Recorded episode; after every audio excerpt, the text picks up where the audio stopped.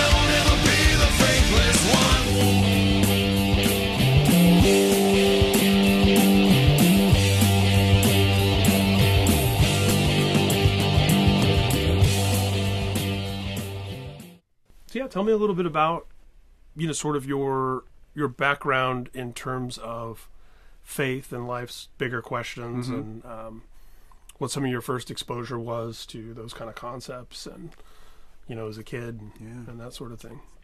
Yeah, I mean, I was raised in uh, in a very. It was always, um, it was always there. Um, the idea of a God. And initially, um, I was brought into this world. Um, both my my mother and biological father were Christian scientists, um, and I, from what I understand, their parents were as well. At least their mothers were. Um, and uh, you know, that's a pretty um, I mean, they, they have a very, at least from what I remember, I don't know if it's evolved, but um, when it came to get, if you got getting sick or or something, you tried to work that out through prayer, and you had a what was called a practitioner that you would call that help help you work through it. And it was a very different way of doing things from what I, um, how I how uh, I view things now. Um, And the idea of the practitioner was was what they were sort of an intercessory between the believer and God. maybe, perhaps, kind of yeah, you know perhaps. specifically petition God, hey, fix this perhaps broken arm or Per- whatever. Yeah, perhaps. And I, I, that's a, that's actually a really good question. I, um, it's been so long now. I don't want to Right. spread any any any f- f- f- you know anything that's not true. But but it had something to do with that, or maybe just to help you work through things, um, almost like a like a um, someone to help. uh, Maybe to confide in, or, or And I, and I feel like when I hear the term Christian scientists, two things come to mind, and it's really the only two things. You- You'd be, you're already educating me. Uh, one is the Christian Science reading rooms Yes, that I see. yes, yes. Um, and the other is is yes, this idea of uh, you know uh, faith healing and, and healing through prayer, and, Mm-hmm. t- to the extent of even um, discouraging believers from going to hospitals and to seek sort Oh, of yeah, modern yeah. medical care. I don't really know anything about it beyond those two Mm-hmm. things. I feel like those are the two things that everyone knows. Yeah. know? And Mary Baker Eddy was the, I think she was kind of the genesis of the whole belief system. And um, and I just remember hearing her name a lot growing up. But um, So it's it's a Christian faith, but it's a modern Christian faith. I believe Sort of so. like I believe it. I, Seventh Day Adventists or the Mormon Church Yeah. or I believe along those lines. I, want to. I, I want to say sometime in the 1800s is when it evolved. Um, but um, but yeah, that was all I knew early on.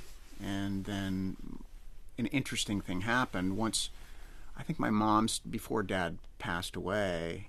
She she actually worked at a nursing home, or or or like a, she was seeing a, a lot of people in that that was involved with that faith that were that were passing away. And she started to notice that younger people were, were, were there as well. It wasn't just elderly people. And she started to kind of put it together that hmm well this is interesting. And i've got two young boys so she discussed with my father that um, she if, if she got sick that she did want to seek medical attention and um, and this all happened not too long before my, my dad did get sick, and he said, "All right, well, if I, I will respect your wishes, but if I get sick, um, you respect my wishes, and I want to work it out through prayer," which is very interesting. That within six months he then passed away, and she respected his wishes. You know, um, And how old were you when he I was four. sick?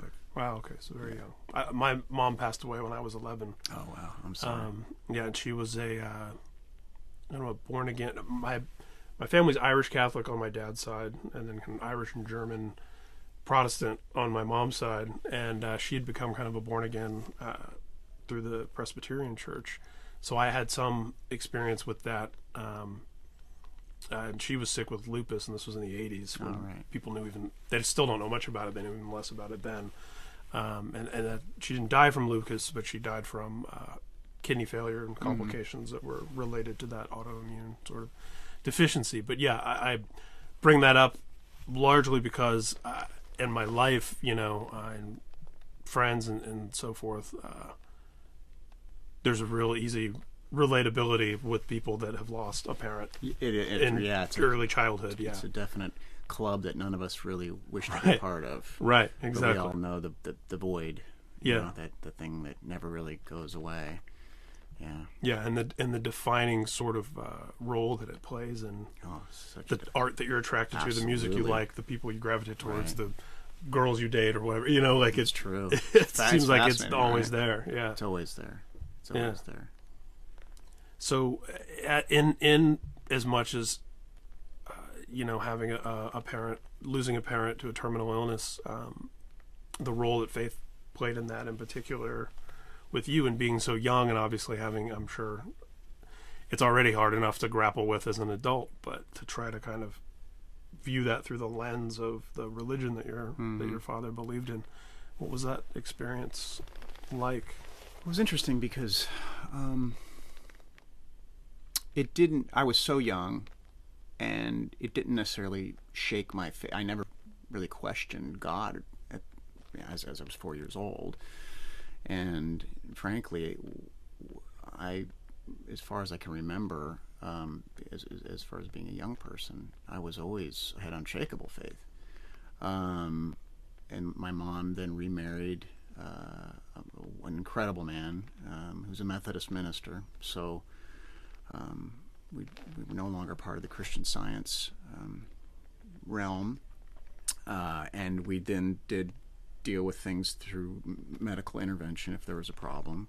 Which I remember that was weird for me because I had been born into something where you th- that you didn't do that. And so when I, I remember the, I had a, an absolute terror of doctors initially, just absolutely petrified. I had to get a wart removed on my hand once, and I think that's the first memory I have of actually going to a doctor. And it was just, it was as if I was going to the gallows. Right, You know?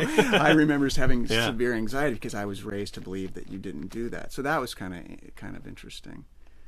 Um, but uh, It had to feel like going to outer space. It did. too, because it's the the science of it all around you. you know? yeah, exactly. Yeah, it People, did. people in white coats. Yeah, and, you know, it was so yeah. clinical and, and, Yeah. and it wasn't all warm and fuzzy. Yeah. You know, that, I think that's one of the things about dealing with things through prayer is it, you you just I don't know. I, I mean, it's hard to even it's hard to even articulate. It's just a different concept, and and so so yeah, the we were then Methodists and or potluck Protestants, as my friends would would would call me, um, um, and and and that was fine, and I and I immersed myself in it and tried to to understand it all and read the Bible and studied the Bible and, and that was my scene for all the way up through my twenties really. Oh, wow. Yeah. I mean I was I was a card carrying member and um And as that intersected with music? Were you did as a teenager? Were you into like Christian rock bands? I was. like? I Yeah, was. okay, In cool. fact, when Stryper first came out, Wow. that was a big deal for me because then I, you know, I loved metal and I loved uh, hard rock, but I, I knew that my parents wasn't really their jam. You know, and then Stryper came out, and I got to. That was an easy one to go to that show. Uh, my mom Yeah. went down, marched down, and we got the tickets. Nice know? intersection. Nice intersection, and I and uh, so that was really the the only one I remember being into. You know, there were some other bands at that point, but they didn't really. Yeah, I mean, there was an era where, you know, no disrespect to I'm, I'm sure, you know, some people listening would be able to point to maybe bands we weren't aware of, but Sure. Um, I want to say it wasn't really until the 90s that there were noticeably a noticeable amount of legitimate sort of Christian acts that were good bands in their own right versus oh well this is the Christian version of this band. Yeah, This right, right, Christian you know. oh oh you like you like the Ramones? Well listen to these guys. Um, you know where you actually had people that were kind of creating art that was on its own terms and just so happened that they were that there was a message in there somewhere that that bent um, so yeah I, I think people that were into heavy music and hard rock and stuff in the 80s were a bit more starved if they were Oh, absolutely in the starved. Christian scene Yeah. of trying you know it's like you got Stryper and Right. you know I mean I think, I think Living Sacrifice was around then but probably not as known and There was Blood Good. I remember them. Uh, yeah. because they opened for Stryper. yeah Petra was the earliest Petra. thing I remember, Mm, but it was wasn't quite heavy enough for me. You know? Right. It wasn't. Right. That wasn't going to satiate my my need. Yeah. Um, there was no Tooth and Nail records in the 80s right. you know Exactly. That's that's a good point. I think I think Stryper was on Enigma, if I remember correctly. yeah and uh, so so yeah i mean it was it was interesting it was and i was i was definitely um, i was really into it you know i was Wow. really a, i tried to be tried to walk the straight and narrow and Mhm. and uh, but as time went on there were just questions that started to come up and the logical part of my brain started asking questions that i couldn't get answers for. No matter who i no matter how intelligent the person was who who was a person of faith i still wasn't getting something still wasn't ringing true with me. And um, suddenly the idea of there being an absolute and the idea of there being this this um, as some sort of deity or an afterlife i was starting to question. And um, that was tough. That was really difficult because you know that was my whole foundation you know? Um, and it's such a it's such a such an important part of one's life and how you deal with life how you deal with anxiety how you deal with whatever uh, the world or the universe throws it throws your way you know?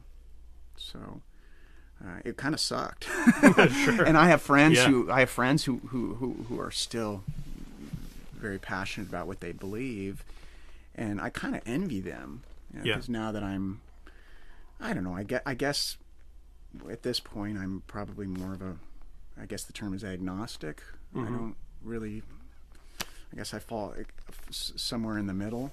Actually, you know that I shouldn't say that because I don't. I'm open. I'm. I'm. I'm. I'm and I know some people have a real issue when people say this. this, but I, I almost feel like it takes as much faith to believe there isn't a God. Sure. You know. Yeah. If just for me to sit and go, no, there's absolutely no. you're no open to higher- the information Exactly. if, if, if, your mind could be changed at some point one way or the yeah, other and, when you're and uh, journeying exactly. But I just, I don't see it. I haven't. Yeah. do you do you feel like during that time in your life where you had that framework like you said it, it's scary to to let go of certainty um, did you ever have any experiences before during since that you felt were supernatural or unexplainable or were you captain i mean certainly as a musician I'm sure there's an argument to be made that you are tapping into something when you're writing and performing and that sort of thing. Do you ever do you feel like there's something bigger than us in that sense? Um, yeah, I've had I've had moments where uh, music and the power of music. There's something very s- spiritual and hard to articulate, and something very magical. Yeah, um, I agree. but do I feel like that comes from a, a higher power? I don't know. I don't. Uh, for me, I found a lot of solace in um, the idea of now, mm-hmm. the idea of being mm-hmm. present, and the idea of that's the thing with music is when you you immerse yourself in it, and whether you're writing or you're for me, a lot of it's improvisation. A lot of it, a lot of my my my my truly transcendental states have been achieved back in back in the days when I used to play fusion. Mm. Strange when- with improvisation and and that you're definitely staying in the moment, and there would just be things where it's like, wow, this is you're not worried about what's coming next. You're not paying attention to what just happened. You're locked in the moment, and it's this is living. This is what it's all about, you know, and and And and, that's so hard to hold on to. to harness. It's so transient. It know? is. Yeah. It is. It's and it's it's just as hard as it's why um, uh, you know meditating can be so hard. Um, Sure. Because it kind of takes practice because your brain is constantly um, it, it, it's it's it's it's it's uh, always desiring what's coming next or or asking questions or or trying to foresee things and and that um, can somehow get in the way of really enjoying the moment. You know? Yeah. As somebody who suffers from obsessive compulsive disorder and anxiety, Mm. I yeah, it's anxiety is, is is what worry about the future and, and or or a focus on the past and Yeah. the scars of the past and whatever and yeah that's the hardest part is to be horrible. and that's also kind of the cure for it you know is to actually be in the moment and be where you absolutely, absolutely. Yeah, and and there's definitely an argument to be made that a lot of faith traditions have such an emphasis on the afterlife and on a Right. reward and punishment system, um, you know, that you're uh, aspiring to to reach some sort of destination Right. versus the the idea that the journey is the destination. you know, Exactly. that it's the idea that yeah there's a there's a pot of gold at the end of the right. rainbow or what or whatever it is. But, Yeah. but I think what kind of planted the seed for me, I should back up a little bit. Yeah. Was when I was about 18, I was watching uh, the Bill Moyer special where he interviewed um, Joseph Campbell.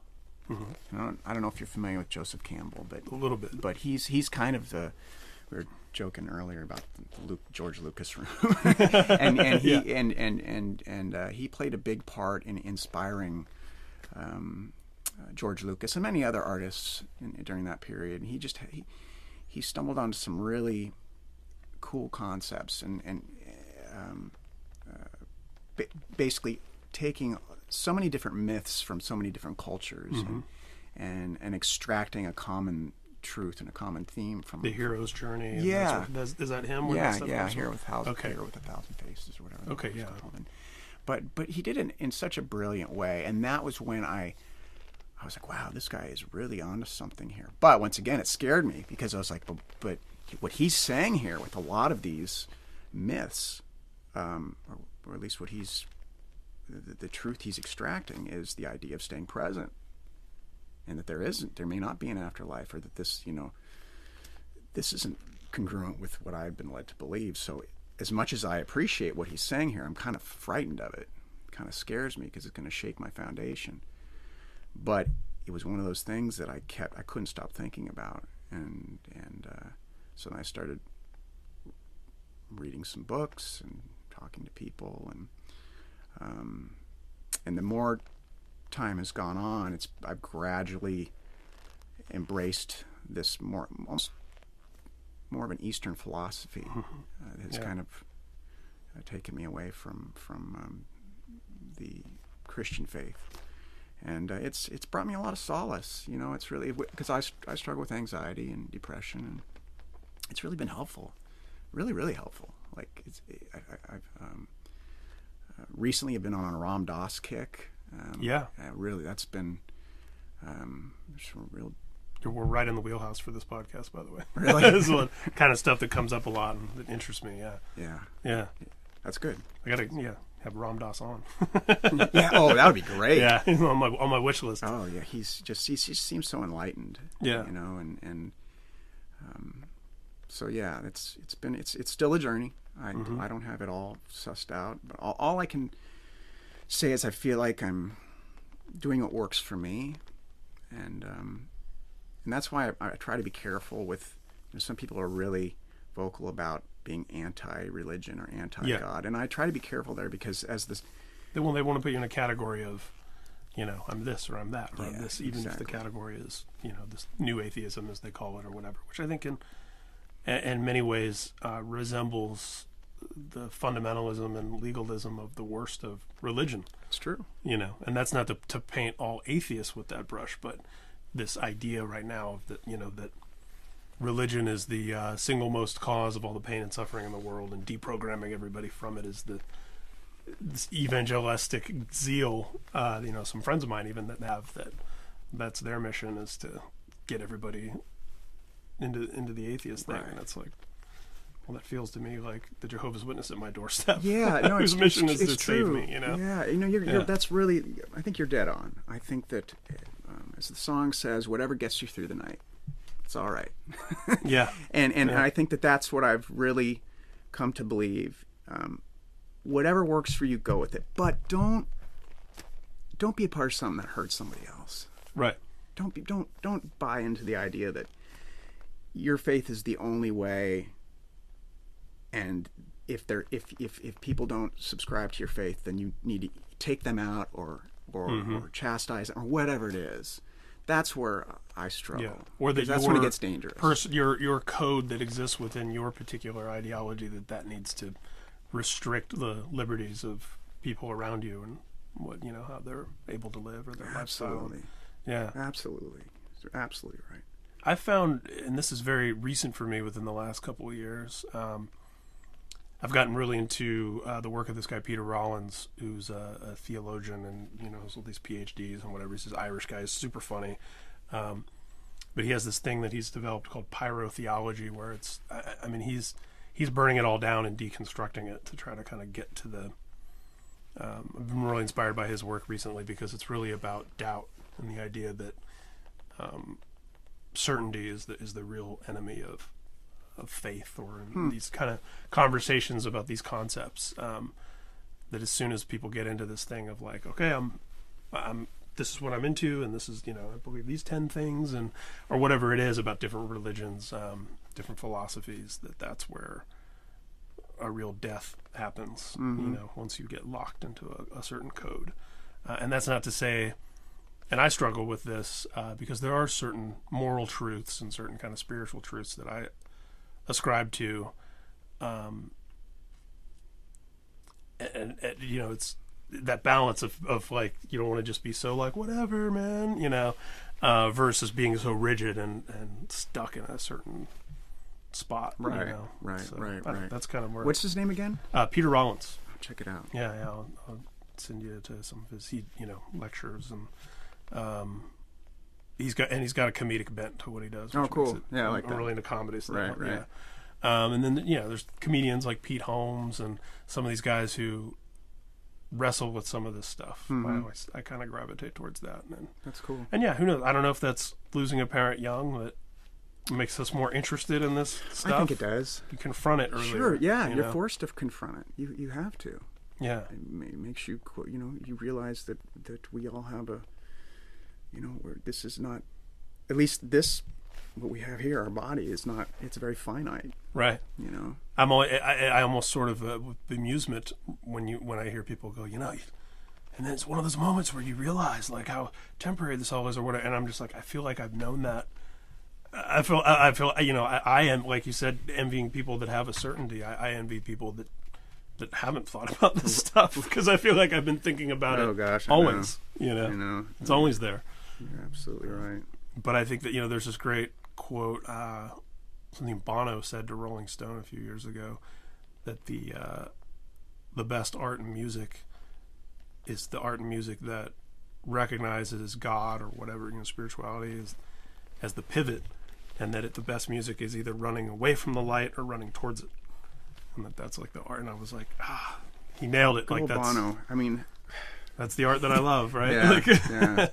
No, he's he's definitely uh, he's he said some very profound things, and, and is, he's an interesting read. That's for sure. You know, Yeah. his, his interviews, yeah, for sure. Yeah, and he's somebody that who I appreciate that he has a a moral compass and doesn't uh, he doesn't let himself be pinned down. You know, the Christians try to claim him, and the, the atheists might want to claim him. Or, you know, and he's like very much Kind of ambiguous in that sense. um, yeah, an, an ambiguity of, of you know coming up in that. I mean, being from a war torn place that was Mm-hmm. divided by sectarianism and religion for so many years, and it's true. And he lost a parent early on.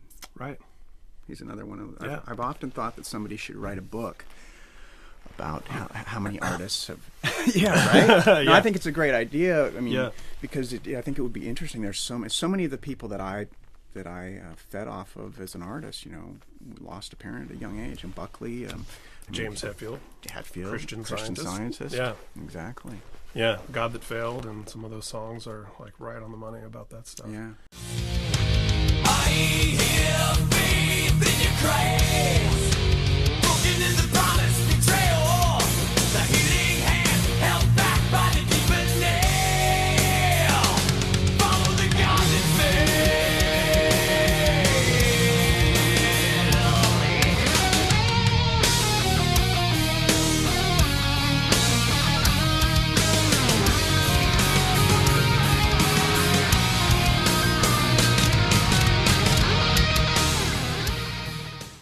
Have you met him? Are you guys friendly? I've never met James. That was one of the first things that came to mind in knowing about your story, where I was like, Yeah. Man, "That's a that's a conversation." I, I, I, I, I, heard that and I was blown away. I was Yeah. like, wow, he, he's experienced the same thing. Yeah. And um, I'd be curious what his take.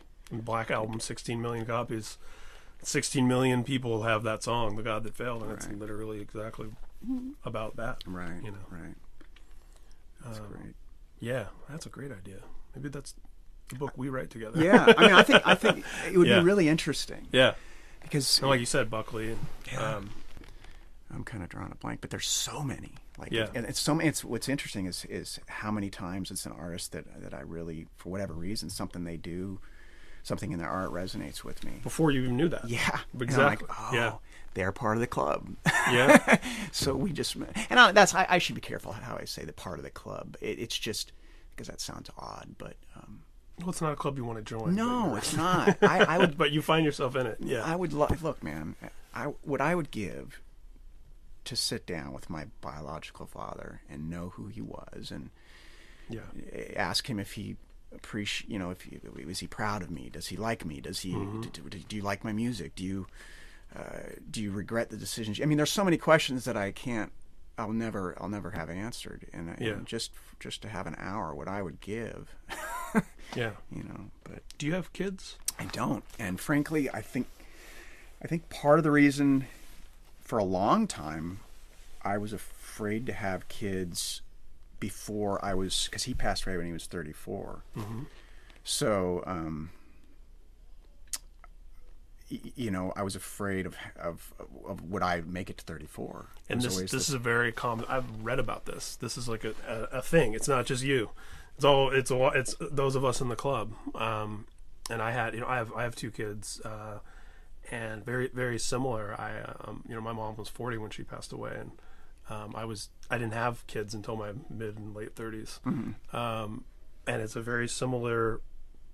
I've read essays about it and uh, you know studies and we have that that anxiety, that irrational fear, essentially, that um, our kids will have the same childhood we had. Right. Will be taken away from them Right. when, when they're young, and um, yeah, and, and by by the same turn, I you know, um, my kids have a very close relationship with their grandparents on my ex's side. You know, their their mom, and, and they're great, and they're very involved and all that. Um, and uh, you know, the fact that my mom was, you know, long gone by the time my kids were born. Uh, you know, that she didn't get to know them, and they didn't to know her, and Right, right. you know, right. uh, and then of course, yeah, when we were when we were so young, I was a little bit older than you were, but still young, you know, Mhm. 11, the older we get, the further away those few memories become. And it's like, yeah, what you wouldn't give to.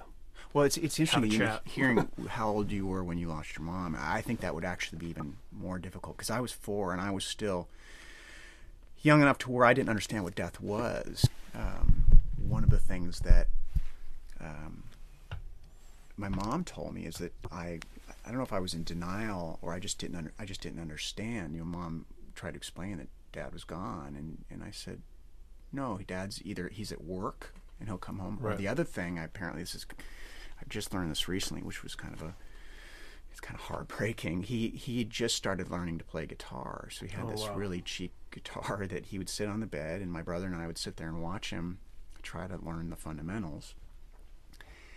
And um, and one of m- mom's, you know, dad's not coming back, and I was like, yeah, he is. He's got to come back and practice his guitar for David and I. You know, it's just so it just it was a concept that I, I couldn't grasp as a little person. But when you're 11, I'm sure at that point you have a Yeah. lot more figured out, and so th- there's much more gravity to, yeah to the situation. and there's a whole thing and, and I I assume this is common i know that there's different ways that people handle something like that what i i didn't figure this out until later in life of course but i handled it by um, just shutting off Mm. you know so i you know age 11 to like my early 20s i, I thought i thought i wasn't capable of feeling things Oh, you know? okay, wow. and it was uh and then you know in, in therapy as an adult and everything finding out that uh you, you know I, I i someone explained to me you have a well of emotions. You just during a time in life when you're developing the skills to access those emotions that was robbed from you Right. so the right. tools that most people have they developed in that, that part of adolescence to get in there you know and, and whereas i was you know it was just like i flipped a switch right, you know right, right. um, and it would obviously come out in well, oftentimes the wrong ways, Right. anger and whatever, you know. But um, but yeah, just really kind of, and yeah, like as a fan of you know Metallica and, and watching like a James Hetfield or something, and and then as as much as like that's a band, of course, that's opened themselves up to us, the world, to come in and look at their struggles and everything. It's like I see so much. I'm like, whoa, you know, you see so much of like, um, and uh, yeah, Yeah. and uh, yeah, and I was a you know I've, I've been a, a straight edge dude since I was a teenager, so Mm-hmm. it's like that was my extreme, you know, instead of because I know like if I you know if I was like social drinker guy, I'd be the dude with the heroin needle like, Right, a few right, days later, you right, know. so it was right, just for right, me, it was just like That was prob- nothing, you know. probably wise. Yeah. yeah, extreme on the other side of Yeah. you know. Well, that's that's but- good that you recognized that early on. So did you have to go through a fair amount of, um, you know, the therapy and stuff to try and dig? I, w- I wish that I had done more. Yeah. But yeah, I, I, I started um, in the past few years, even you know, actually talking to and, and accepting that idea that like it doesn't make you weak or Yeah. less macho or you know all those things that are put into us. Um, It's such a it's a, it's it, it's true. There's such a stigma attached to it, but but boy, it can be beneficial. yeah, there's no stigma attached to eating right or exercising. Exactly. You know, and it's your same ex- exactly. health. It's health, you know, and your brain is a machine, and it, sometimes it needs to be ultimately reprogrammed. Because what what Yeah. happened is, it, what happens to to anybody who experiences trauma is there's just there are things that just happen to your brain that you have to kind of mend, you know. Yeah. And um, you shouldn't be ashamed for wanting to. Go, you're not not ashamed for taking your car in and having the oil Yes. changed. I, and, and the car analogy is so perfect because, uh, you know, the very first time I ever sat down with somebody and I said, I, I behave this way and I feel this way and, and this and that. And um, it was like bringing your car in and saying, my car's making this weird noise.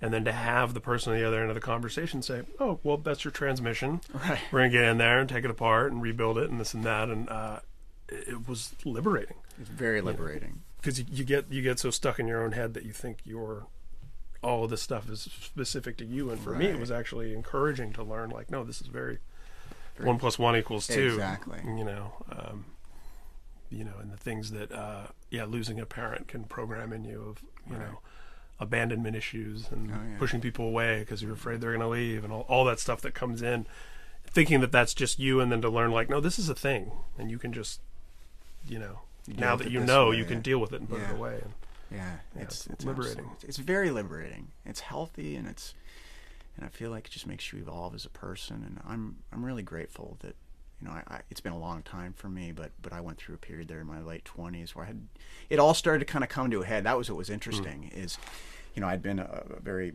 very strong with my faith, and that that helped me during that period. But then it was weird. It was like these things just started to happen, like these re- reactions and these these bizarre just bizarre behavior and i'm like where did that come what is this and and um and unfortunately, my my stepfather was like son you know maybe you should go figure this out let's let's hook you up with someone and talk and i was like I, I thought, is this is this weakness? Would it, you know? Right. I didn't. And normally, I would work this out through prayer, but that wasn't Yeah. working, and and so um, and Work it out, work it out on stage. work it out on stage. yeah. yeah, Right. but nothing was working, and it was Yeah. getting weirder and weirder, and and so um, thank goodness because because it was just like somebody gave me the keys to the castle, you know. And I was like, oh, this is, and, and then it made me really appreciate the, the whole study of.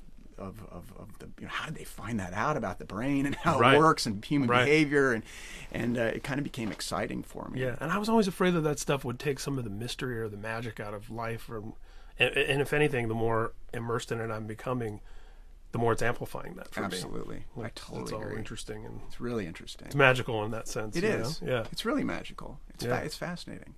Unfortunately, I married a. Uh, uh, my wife is a is a she's a therapist, a mental health therapist, Nice. works with kids. So, um, so it's great. And she never. She's always been very careful not to Yeah. try and analyze Yeah. me. But once in a while, I'll kind of. I'm like, so this is going on. What what does this mean? And she's like, um, and she she'll kind of just give me a little tidbit, Yeah. but she doesn't. Has That's a never great wanted to- approach, too. Yeah, Yeah. She's never one to be like, well, this is you're doing this X, Y, and Z, and this is. She's never preachy, and it's. I've always appreciated that about her, but. But uh, envy, I envy her wisdom in that sense because she understands what's underneath the hood. You know, Right. she Right. understands how to fix the car. Amen. Right. well, dude, this was awesome. Every Right a- as advertised. Uh, Uh, yeah. This has been a pleasure. I really enjoyed Yeah. it.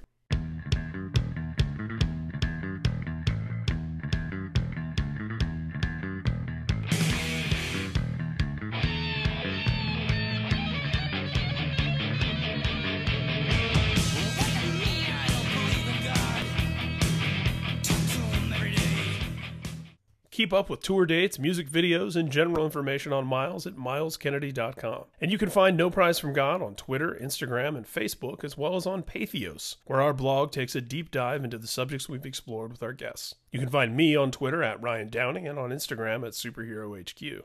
And check out past episodes with great guests like Matty Mullins of Memphis May Fire, Jesse Leach of Killswitch Engage, Karyn Crisis of Gospel of the Witches, Ryan Clark from Demon Hunter, Satyr Wongraven of Satyricon, Sister Kate of the Sisters of the Valley, aka the Weed Nuns, Max Cavalera of Soulfly, Modern Tarot author Michelle Tea, and many more. And please head over to iTunes or wherever you consume podcasts and leave us a five star rating and a nice little review. The more of those we receive, the higher the visibility for the podcast and the more it can be discovered. No Prize from God is part of the Pop Curse Podcast Network. If you're a Metallica fan, check out our sister podcast, Speak and Destroy, a podcast about all things Metallica. Guests have included members of Megadeth, Pantera, Avenged Sevenfold, Machine Head, Lamb of God, and Halestorm, as well as folks like Sirius XM personality Jose Mangin. So here's that other song from Myles Kennedy I promised Devil on the Wall. As always, you guys have been great, and I've been Ryan J. Downey. Devil kind, always creeping in the blind, with shadows of the dearly departed, planting the seed that in time will bloom to be. Trouble that